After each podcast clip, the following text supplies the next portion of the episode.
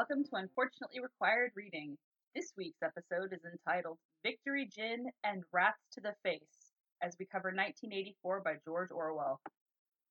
Amanda, what are we drinking? Uh, today we have consumed a single shot of Victory Gin, a single Victory cigarette, which is filmed off camera because I have the asthma, a piece of chocolate saved for a special occasion because of rations, and uh, also enjoying the fine, fine, sweet Texas institutional drink of Tito's vodka and Sprite because we are both stressed out.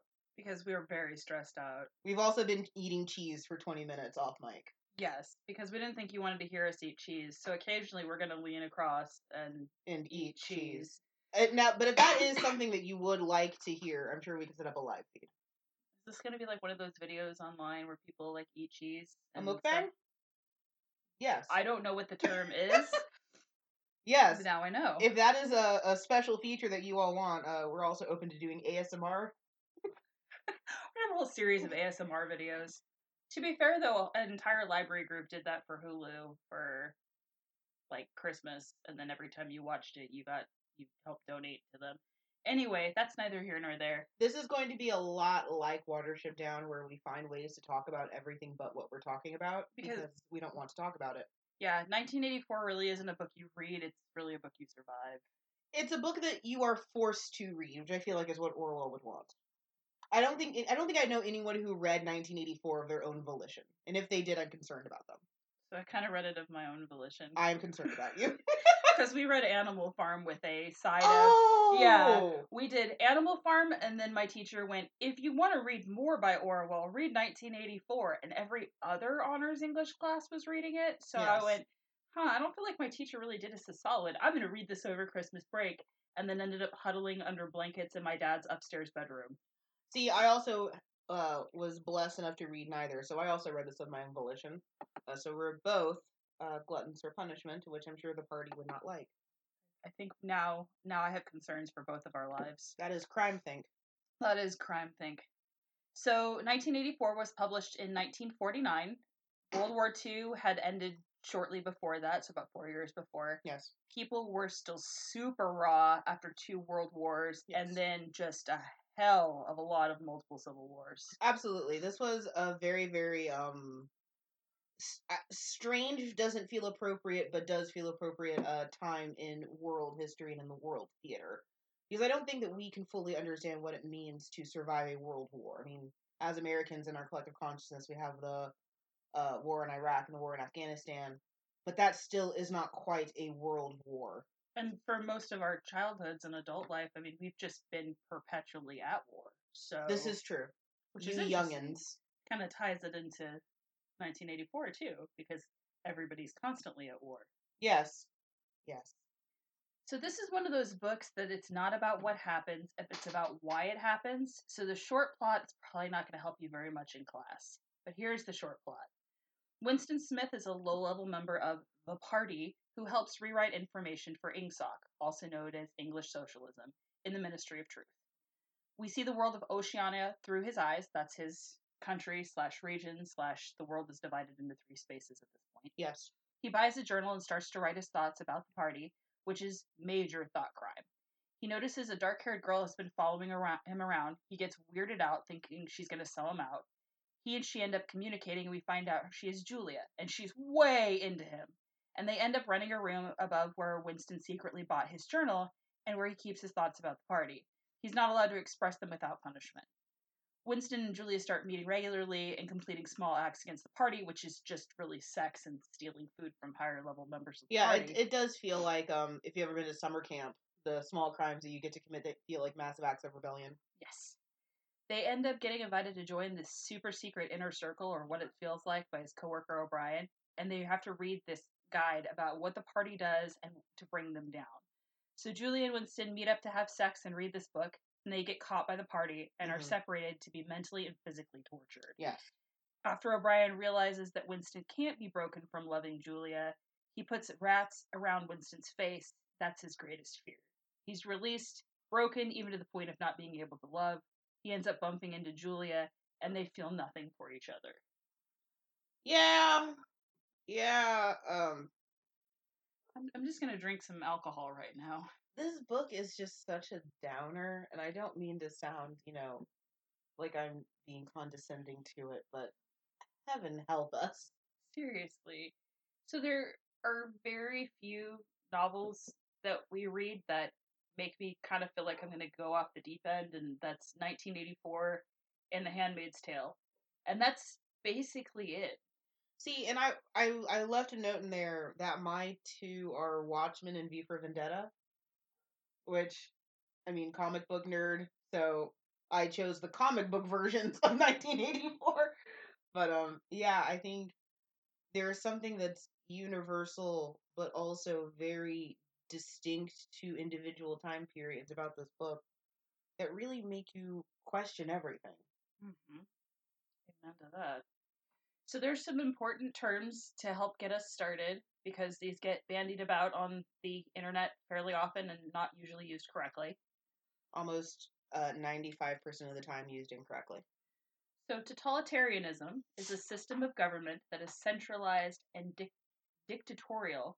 Ooh. Good as re- a T word. and requires complete subservience to the state.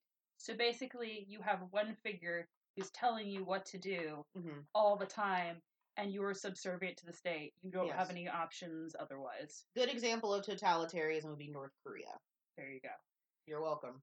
Communism is a political theory derived from Karl Marx, derived from, not straight Marxism, advocating class war and leading to a society in which all property is publicly owned and each person works and is paid according to their abilities and needs. Uh, Lenin had a lot of good ideas about this in Russia that were executed terribly and then led to the death of a lot of people because of Stalin. and led to a lot of totalitarianism. Yes. Fascism, which you'll see with Franco, is a form of radical authoritarian ultranationalism characterized by dictatorial power, forcible suppression of opposition, and strong regimentation of society and of the economy, which came to prominence in early 20th century Europe. So you're Mussolini, you're Hitler, you're uh, Spain in the 30s? Spain in the 30s. Quote Archer. you and your Archer references. Oh, constant. They just have constant literature references. fine. Socialism is a political and economic theory of social organization which advocates that the means of production, distribution, and exchange should be owned or regulated by the community as a whole, not communism. No, and actually not bad and or scary. Look at how great Scandinavia is doing right now. Then we have the branch that gets confused with straight socialism a fair bit democratic socialism. Yes.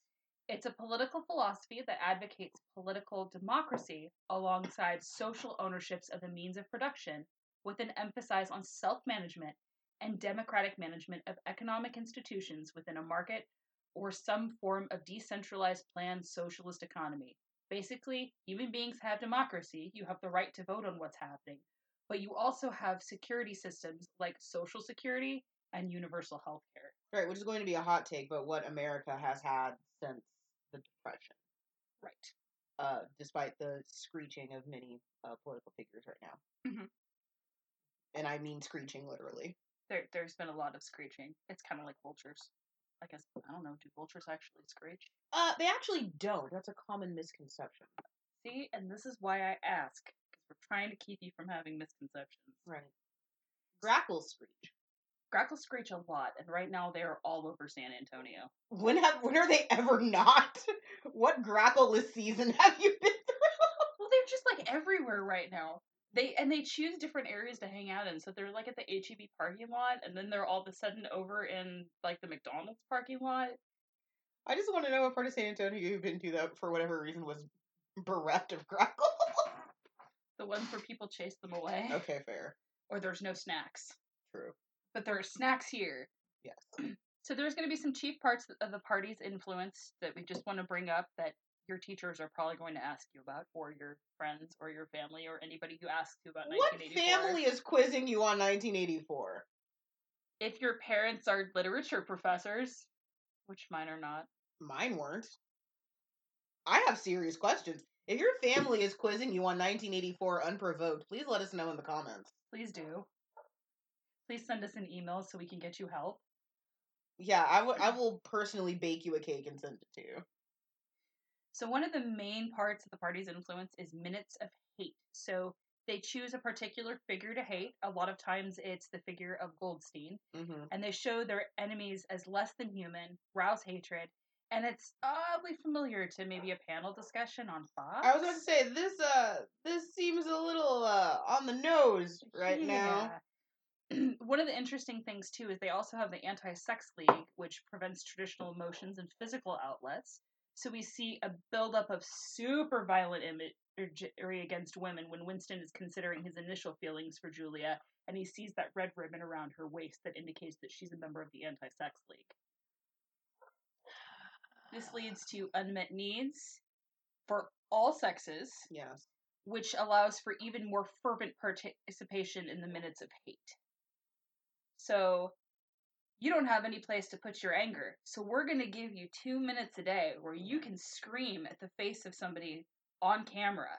Have fun with that. There was an excellent uh, video essay done by Lindsay Ellis um, about the ideology of the uh, First Order in Star Wars, and she talks about fascism, and she talks about the Ur-fascist, and that Ur-fascist because they um, sex is bad, but women are subservient, um, will turn weapons into the phallus and play with weapons, and that is all that is screaming in my head is Kylo Ren with his weird phallic saber just being angry at a computer. Ah! We're just to do that a lot, I think. I feel this. like that's going to be seventy five percent of this episode is breaking away from microphone to eat cheese and then pain screeching. also maybe some open weeping. Potentially, I hope we don't get there. I hope we don't get there either. So we also have the slogans of the party Yes, freedom is slavery, yes, war is peace, yes. ignorance is strength. Mm-hmm. Who controls the past controls the future. Who controls the future controls the past, which you may have heard from Rage Against the Machine. Or from any X Men comic, Any X Men comic. or for, or any time Magneto has ever spoken. also, the party will change history to fit their views. Yes. This is actually kind of true of really any major power as well. Uh, history is written by those who win. So, I have some folks I talk to in Europe. Evidently, Germany doesn't talk very much about World War II. No, and I've been to Germany, Yes. and I can vouch for that. The U.S. doesn't talk about our genocide of Native Americans, Nor do we talk about internment. or about internment. And we actually knew some people who were interned, which is really scary when you think about you know all the calls to try and intern Middle Eastern folks after. We also don't talk about slavery. We do not talk about slavery like at all, unless you're Yeah. talking about oh this is a southern plantation, Yeah, and then it's like all romanticized, and Yep. it's like no, but they were happy. I was about to say, unless it gets real like Uncle Tom's Cabin, where it's like the the myth of the happy Negro. Uh, we don't talk. Realistically, history does not talk about bad things. Like I don't want to put this on, um, just America or just Germany. Uh, history is very bad about talking about bad things. Japan does not talk about World War II. Well, just kidding. They do a lot, but they don't make it sound like it was bad.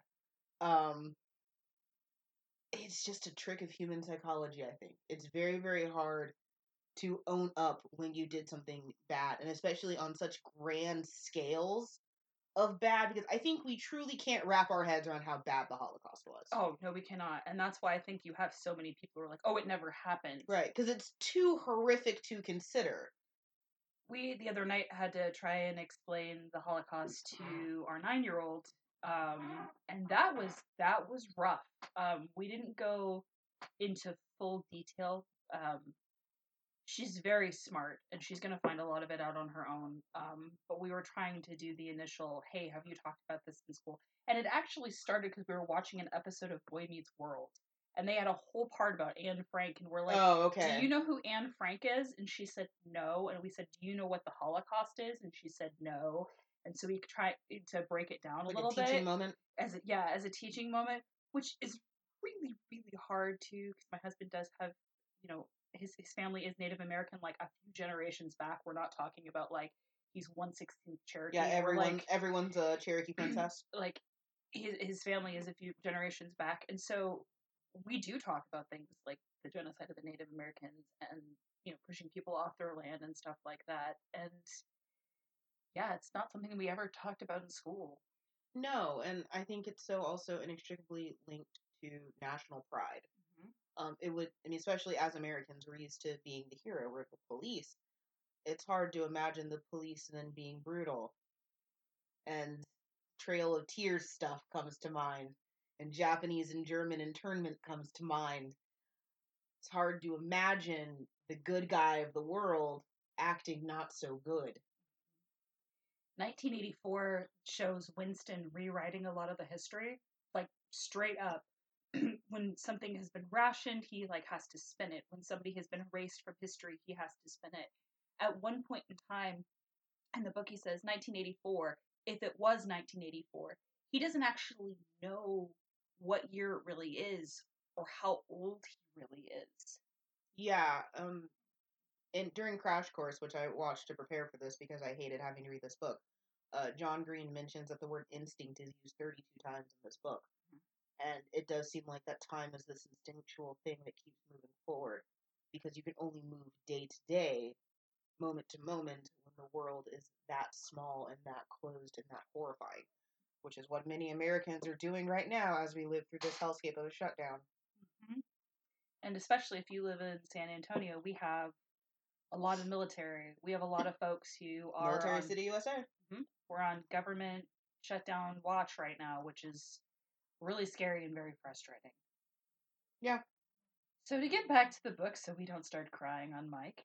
Um, there Are, are you at the crying stage? I'm at the I'm at the Molotov cocktail phase. I'm at the angry crying stage. okay, that's Yeah. fair. So there are four ministries of Oceania. The first is Mini True, the Ministry of Truth. That's where history is rewritten. So propaganda. That's where Winston works. Mini Pax, Ministry of Peace, aka where they go to create war plans. Mini Plenty, Ministry of Plenty, rationing and restrictions. And Mini Love, the Ministry of Love, the most terrifying of all, where people are tortured and broken to fall back in love with Big Brother. Mini Love, I was going to say, sounds like my uh, Tinder profile, but it felt inappropriate to make a joke. now now I feel like we need to create a special like profile for Winston on Tinder. If somebody's already would done this, he let us use know. it? He wouldn't use Tinder. Who would who would have taught him to use a smartphone? they I, I don't know. Well, they have those screens on all the time. Do you think there's just like a little app he could use on his main screen? I mean, maybe. Well, I mean, I guess he did find his friend, the prostitute among the trolls, by just kind of patrolling for it. Right, like normal people meet people. There's also Doublethink and Newspeak, which We could really have a whole other podcast on. yes, which we're not going to because No. after learning a rabbit language, I don't have time for this. You didn't even have to learn that much rabbit language. I take umbrage. That is fair. So these terms actually give way to doublespeak, which is never used in the book, but it's coined because of the book. Yes. The language is designed to make ideas more palatable and to transform the way of thinking so that people, you know, are less likely to commit thought crime because they don't have words for it. Mm-hmm. Right. Words are ever changing. And They so don't think that, you know, a word is going to completely go out all the time. However, terms and phrases do go out. And John Green actually had a really good point on Crash Course where he's talking about what are some of the words that we've never heard Yes. that could describe other things. And you get a lot of this is you jokingly hear people say, "Oh, there's a German word for that," because there is. because there probably is. Yeah, Because there is, I can guarantee you. Is this a good place to talk about the ABC vocabulary? sure. So there's three different kinds of vocabulary distinctly in Newspeak. There's A vocabulary, which are the words that you can't get rid of. So um I think the words that they use in the book are like hit, crime, and run. Mhm. You can't get rid of those words apparently. You have B vocabulary, which is Newspeak, and that's your like combined uh words, like your thought crime and your thought crime mostly, uh crime think, things like that. Um then you have your C vocabulary, which is uh, highfalutin professional and scientific jargon which that one is the one that's most insidious to me because the thought is is that if you are not in that profession you won't understand it so the words that are used are like phospholipid if that is not your field you're not going to know what that word means and thus you are perpetually locked out of that knowledge So another really key thing that the party does, and this is something that you see in almost every major government, it's the importance of removing the humanity of your enemy. yes We see this a lot with refugees. They're treated as criminals. They're flat out called criminals. bad hombres Yes. This this is nothing new. This No. has been going on forever. Um, it's also when we have attempts at isolationism and nationalism, Yes. where suddenly your country is the best country in the world, Yes. and we should be by ourselves, and we can't get involved with anything. And this is everywhere. This is not Yeah. just the U.S. This is not just the U.K. This is not just Australia. Mhm. This is everywhere. You see this pretty heavily in North Korea. You do, but I real you honestly see that everywhere because isolationism and nationalism are both responses to colonialism, which we're going to talk about a lot because that's my section and I have a lot of opinions as an African American living in the US. A lot of thoughts about colonialism. I Uh, think you would. I would hope you would. I would be concerned if I thought colonialism was great. Last time that happened, it was all gin and tonics. Um, you get nationalism as a response to your country not mattering. So you see nationalism in Asia exist because of colonial forces and efforts. So we get true nationalism in China, in Japan, in the Koreas after British influence. We get that in India after British influence. America becomes isolationist because we wish to no longer play nice with Europe after Europe continued to mess around during the 1900s. Uh, these are almost always in a response to a thing. They do not develop independently. Right. And you'll hear a lot of people argue as well that, you know, World War II was pretty heavily dependent on the Treaty of was the Treaty of Versailles, correct? Um, yes. Where, you know, everyone said, Okay, we're gonna put World War One squarely on the shoulders of Germany. Yeah. Germany, you did a bad thing, go sit in the naughty corner. Also, we're gonna control all of your stuff, so have fun with that. Yeah, and then you get a Hitler. And not that I'm saying that that was a good thing to do, and I, I- you know, it's not necessarily a good response. I'm not on anybody's side here. We're uh, we're occasionally drifting off camera to eat, che- or not off camera, off mic to eat cheese. It helps the pain. It helps the pain. that and vodka. Um, so my section is real world influences on Orwell, Stalinism, and the Spanish Civil War. A short primer. Slash, I can't make anything short to save my life, so I'm sorry. So Orwell fought in the Spanish Civil War. yes, he did. He was like, I'm going to go out and do this thing. He sets out just before Christmas in 1936, and he stops to have a meal with Henry Miller, who he really admired. Yes. Henry Miller gives him a jacket and tells him he's being an idiot. He says, Hey, if you're going out of there, quote, of some sense of obligation or guilt, that is sheer stupidity, and also, end quote, and that the Englishman's ideas about, quote, combating fascism, defending democracy, etc., were all baloney. Thanks, Wikipedia. Orwell learned that he was deeply terrified of rats during his time in Spain.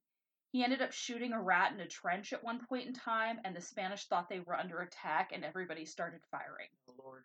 So uh, that's that's a really deep seated fear there.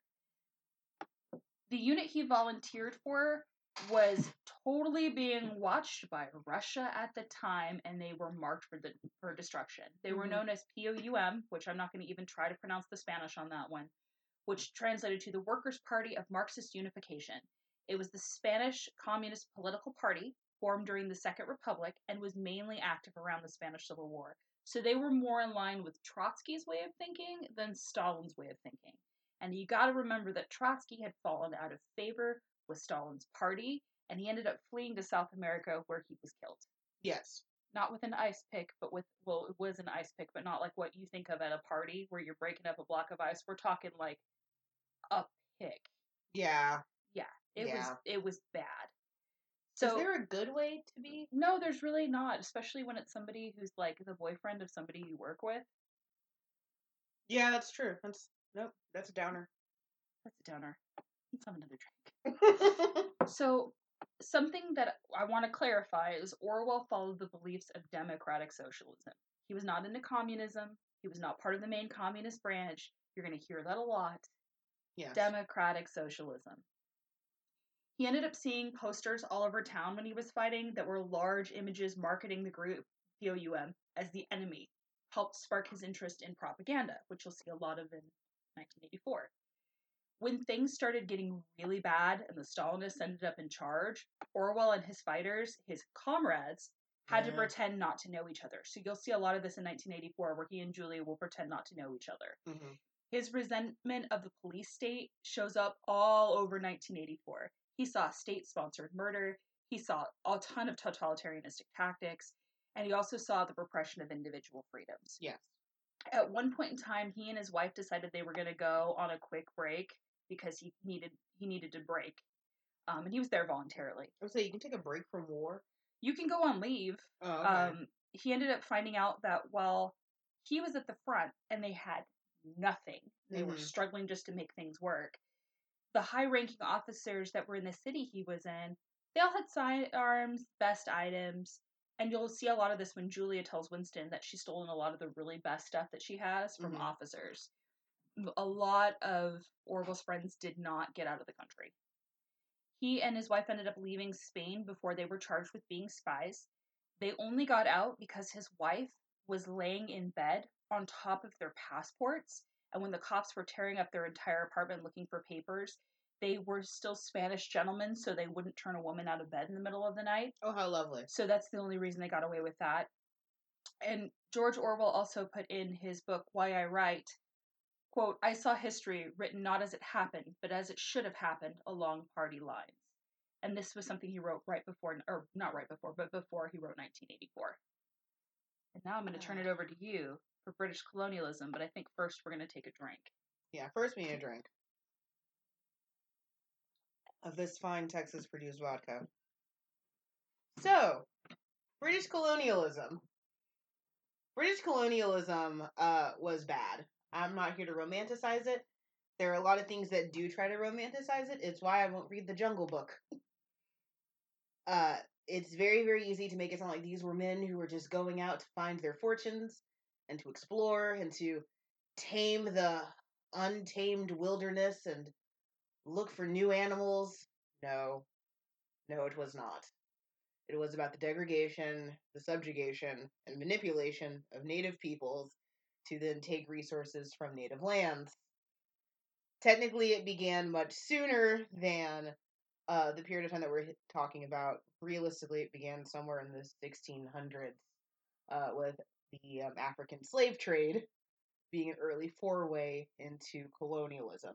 But true British colonialism got its start 1700s, really getting into the 1800s, mostly under the behest of Queen Victoria, because she wanted nice things too. Um, it wasn't just England though that was playing this game. Uh, a lot of Europe had decided they wanted nice things. Uh, the Germans had some lands that they took over, um, as did Scandinavia, which is why you get a lot of um, Scandinavian surnames in South Africa. Um, the French had their lands that they took. Spain, Portugal. Spain, Portugal. I'm trying to throw softballs here because I'm trying not to get too angry. Really, all of Europe decided hey, you know that giant continent underneath us? That's ours now. But the people living there? Irrelevant, because anything not pertaining to elephants is irrelevant. Oh my god. You're welcome. I need a drink. um, That real- was the most evil laugh. That was super evil. I'm really good at it. Um, the British Empire at that time stretched from Africa to India, good portions of Africa, all of India, portions of other parts of Asia as well, including um, Hong Kong, which China still won't take back. it was all a mess, and the amount of things that they took from these lands is calculated in the easily billions of dollars that could have been made these countries richer. But we're not going to talk about the lasting effects of colonialism because that could be another podcast. Mm-hmm. Um, we have gin and tonics because of colonialism. Which makes me feel guilty because gin and tonic is like my favorite cocktail right now. It's everyone's favorite cocktail. Uh, we have it because of colonialism because uh, British troops very, very quickly learned that malaria was bad. And they learned that their uh, drunker superiors uh, didn't seem to catch malaria, mostly because of the quinine in the tonic water that they used to make cheap gin taste less cheap. So you can thank British colonialism for your gin and tonic, but when you do, also thank an enslaved African for it as well. Really, colonialism was so effective because of the way it used manipulation and bureaucracy. The way the British were able to come in, invade a land, make it sound like it was really theirs, force out local government, and then rewrite it to being theirs is what made it so dangerous. And that was where or where Orwell took a lot of that inspiration for the party, is using bureaucracy as a dangerous sledgehammer against liberty. Kind of like Victory Gin. A rubber mallet to the back of the head, which is why we didn't use the good, sweet, smooth seersucker gin, which we are desperately seeking a sponsorship from. I'm not afraid to shill. No, we used Bombay Sapphire. Yeah, I I chug Bombay Sapphire. Just did it for you. I did it for you, despite being allergic to it. So there are some themes your teachers are going to ask you for. Slash, thank you, Spark Notes. Yeah, thank you, Spark Notes. Um, dangers of totalitarianism. I think we just look at history, um, but I think people kind of tend to forget that as well. Uh, not just history, but uh, I mean, if if you're afraid of things like North Korea, um, that this is why. Mm-hmm. Psychological manipulation, Also known as uh, on the internet gaslighting, mm-hmm. which is a term that we like using a lot, but many people don't actually understand what it means. Shall we define gaslighting? Yes. So, gaslighting is a term that is used to describe a certain type of psychological abuse and manipulation. And it's uh, systemic lying or uh, playing down certain acts. So, you see it a lot with abusive partners where it's like, you hit me last night. Oh, well, no, you ran into my fist or you hit a doorknob. That's a form of gaslighting. I believe it comes from a movie called Gaslight. It does. Um, where a husband slowly is turning the lamps down and then telling his wife that she's crazy because she thinks it's getting darker. I could be completely off on that. I I don't But- think that that's what it was, but if it is, um, that is a horribly hilarious image in my mind. It's been a long podcast. It's been a long podcast. I don't even think it's actually we've been recording that long either. We haven't. It just feels like it's been. Oh, don't worry. We'll make up some of that time when we talk about surveillance culture. Oh god. Um physical control. So Torture. basic torture is yeah, I don't know why I put physical control and not torture, but here we are. As usual, I downplay it and then go, "Oh wait, sorry." That's why I'm here. I'm I'm here to be the rubber mallet. Yes. We have uh control of history and information, which we've already gone way in depth on. We have. Um technology, CCTV slash surveillance culture, which we'll go into in a minute. Okay. There are a couple big symbols in this book. Obviously, the eye of Big Brother is going to be the biggest one. You know, Yes. the screen always watching you, Yes. trying to check to see what you're doing. Yes. Um, it's it's like there's a long history of fascists using this kind of stuff, or There's a very very long history of fascists using um mostly like paternal language when it comes to their fasc- fasciosity. fasciosity. I'm like, is that a word? It's not. it's not. We'll add it to New Speak. Um, we saw that with Mussolini. Uh, we see we saw that a little bit with um. It's it's just so, it's so common. I think Stalin even used a form of it. It- it- uh, of course, it's never matrilineal. It's always patriarchal because you can never have a female fascist. So then there's obviously the Red Journal, which is fancy. I really like that one. That I don't know why that one always spoke to me. That the idea that the nicest thing that he owns is this damn red journal with the fake marble on it. What I think is interesting too is that Julia's little band that she wears around her waist for the anti-sex league is also red. Yes. So there's a lot of red, a lot of gray, and a lot of dark Navy. and smoke and Yeah. navy and dark colors, which is why whenever you try to watch one of the movies with this, it's always extremely dark Yes. with just small pops of red color. Yeah, it's also a bit of a throwback to uh, guillotine parties. Oh, there you go. Do you know what a guillotine party is? I do, but I don't know that all our listeners do. So guillotine parties used to be thrown during the French Revolution and the height of the terror, uh, because the French decided, hey, this is gonna be bad, we're gonna throw a party. And it was usually um, reserved for people who either had family that were killed by guillotine, or were very, very close to being guillotined themselves. And you women would wear their hair short. Um, there would be a lot of exposed necks, and you'd wear a red ribbon around your neck to symbolize what the guillotine would do to you. I would love to throw a guillotine party, but that has to happen after my after my party this year, which is a leaving the twenties party. Oh, there we So. All right. Just one of the lines that I, I love in this book is now that he was a dead man, it became important to remain alive as long as possible. Mhm. Kind of goes into the guillotine party too. it does, and also I think I love how you've managed to bring in me being death care as many times as possible, because um embalming is one of the most important things to the current and past fascist. Uh, there is a reason why uh, Lenin is still being lovingly taken care of and propped up, visited on a regular basis. He cannot die. He must look good. He is perpetually just sleeping, forever watching Russia. trying to remember there was this amazing book about martyrs and their bodies and that they would come alive at night and go hang out with each other and one of them was like selling cosmetics to lenin i can't remember what it's called if i think of it i'll put it on the blog fiction? it is a work of fiction I was about to be very concerned. and it was fabulous and one of my friends recommended it to me and i'll have to go through my old goodreads account and figure out what it was Oh called goodness gracious! I was like, in what world? the fantasy world that i live in I mean, same.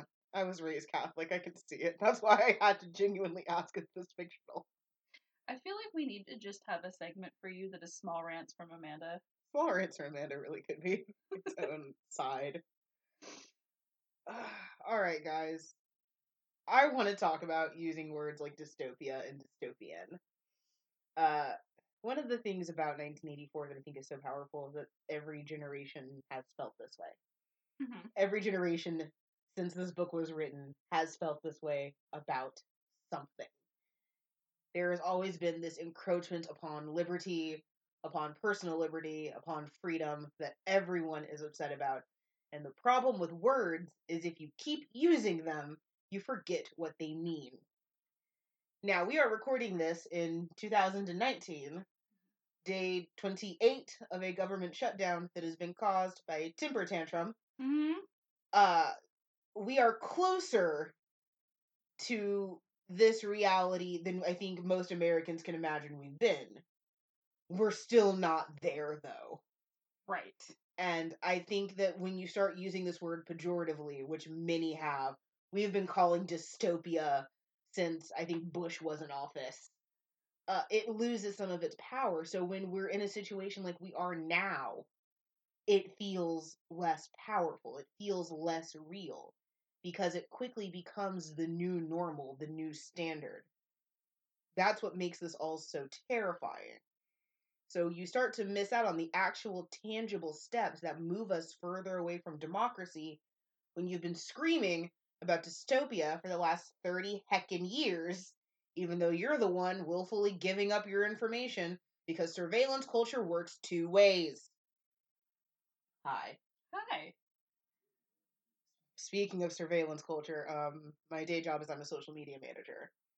And the people who tend to complain the loudest about I don't want the government tracking me are the ones that most willfully give up their information. Is this the awkward time where we should plug our social media site? No, I'm just kidding. We'll do that at the end of the podcast after we've had more vodka. Um, it typically since it's a very certain kind of individual who is the quickest to say, "I don't want the government know where I am." Cool. Stop checking in on Facebook. I think one of my favorite things is when I see family members of mine post those uh, memes that are like, "Oh, you know, I'm so glad that we didn't have, you know, smartphones when I was a kid, so people couldn't catch me when we were doing stupid things as a kid." And then they go in and they do one of those things where, you know, you give up your name and your birthday to come up with your Star Wars name or something. Oh yeah, like that whole like Cambridge Analytica stuff where it's like, what do you mean they misused my data? What do you mean you gave it up so fast? What do you mean you gave it up so you could figure out what your stripper name was? You are you are to blame in this. Listen, your stripper name is your first pet and the first street you lived on.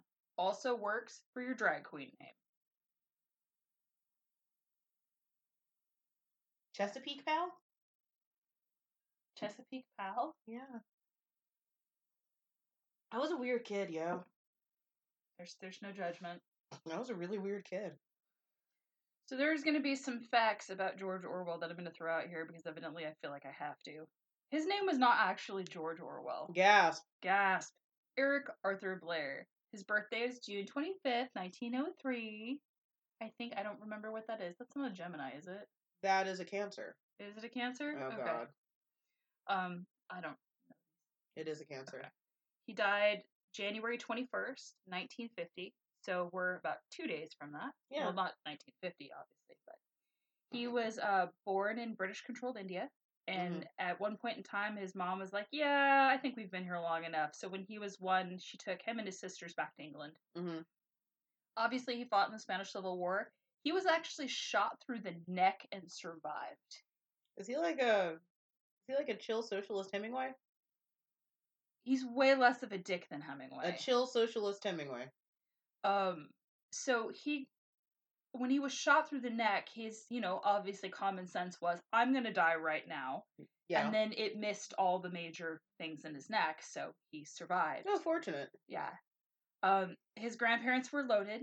His family was not. Mhm. He referred to himself as lower upper middle class. I know that feeling. He ended up going to Burma for a while, which is now, I believe, Myanmar. It is. Um, and he wanted to have because he felt like he needed to have some kind of power, so he basically became a cop.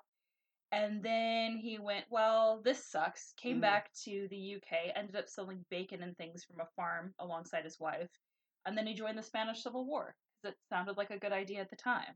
How do you go from selling bacon to joining this to, to going to fight the war? How? Guilt? I don't know. he was very much led by his sense of smell. So anytime you read one of his works, it's going to mention all the different smells and the weirdness. hmm So you'll get a ton of smell references in 1984. You'll get a lot of them when he's talking about being down and out in Paris. hmm Um, he also had a history of lung conditions, which is probably why Winston is always coughing in 1984. Or could be all the smog from the hellscape London. That as well. Um, and Orwell's wife Eileen worked for the Ministry of Information during World War II, so he got to see her redact things as well. Propaganda. Propaganda. This is a magic word. Now we have a time honored tradition now of in which house do we sort George Orwell into? That one's kind of hard because he's got a lot of Gryffindor principles. I was gonna say Ravenclaw. Mostly because I don't want to add anyone to Gryffindor. Hi, we're both proud Slytherins. it's like hello. we're actually joking that we need to create a, a chart because Hemingway is straight Slytherin, He is. so I, I happily accept him into my house. You can have him. although he's kind of a dick. Which I feel bad because I really hope his uh, granddaughter, great granddaughter, never listens to this and goes, "Why are you guys assholes?" I will. I will happily be called an asshole by Hemingway's great granddaughter, ma'am. One of my friends actually just pointed out to me that Fitzgerald's great granddaughter has a band, and she sent me a bunch of the links. I haven't listened to them yet, so I really need to do that Yeah, we need to do that. and then put it on the blog because, Yeah. like we do. Like we do. I'm thinking, yeah, Gryffindor or Ravenclaw. Let's go with Ravenclaw. Because he's not dumb. He's definitely not dumb. I you can tell that we're Slytherins because we assume the Gryffindors are stupid. Is this the part we're gonna have to do hashtag not all Gryffindors, and then it's gonna get really awkward? I don't give a hoot and a half, Victoria. I don't give two hoots. So we obviously sourced a few references here. We did. Um, Churchill and Orwell by Thomas E. Ricks is really good. Um, it's going to give you a whole background on Winston Churchill as well. Be advised that the name Winston is not accidental in 1984, no. but Smith, Winston Smith, Smith is a lower level job, so he's not hired. So it, yeah, thanks. Thanks, I, John Green. I stole that from Crash Course on YouTube by John Green, which is something else we watched. Yes. Also, um, I spent a lot of time on Wikipedia for this. I'm not gonna lie. Usually, I try not to use it as a primary source, but I was hurting. I was hurting hard. Yeah, I spent a lot of time uh, watching Crash Course, and then I spent a lot of time also uh, watching Thug Notes. I love Thug Notes. So, shout out to Crash Course and to Thug Notes. Oh, let's be friends with him. Can we be friends with him? Please. Can we be friends with John Green too? John Green, I know that you're currently on a hiatus from social media, uh, but we would happily love to be your friend. Yes, yes, please. So our next book was intended to be a palate cleanser, but now that I've started rereading it, I'm I'm hurting again. Uh, Charlotte Bronte's Jane Eyre. Come listen to Amanda groan about how much she hates romance. I didn't remember all this much child abuse, but here we are. I remember exactly this much child abuse. I don't know what book you were reading. So if you want to be a part of our surveillance culture and follow us on social media, we're on Unfortunately Required Reading on Facebook, Unfortunately RR on Twitter, Unfortunately Required on Instagram, or you can email us at unfortunatelyrequiredreading at gmail.com if you have a book you want to suggest, or a funny story about your English class, or book you had to read that you know made you live a separate life. Um, also, we have a website now. we do. Unfortunatelyrequiredreading.com. Yeah, send us your fan art, uh, your alignments on authors if you think that we've put any of them in the wrong house. Though Please I do. will, though I will probably fight you on a few of them. So now, just go read a book. Yeah, just literally go read any other book. Um, at this stage, almost anything would be an Orwellian thought crime. Go enjoy your favorite thing. Scratch that boil that's been bothering you. Eat more chocolate than you're allowed to. Live in filthy, disgusting excess as a giant FU to the party. Go eat the rest of this cheese plate Yes. like it's nothing, and don't worry about the initial or the end up backup. Nope. We love you. Thank you for listening to us. Thank you for putting up with us. Thank you. And are we done? I hope so. Oh God, no more of this book. No more.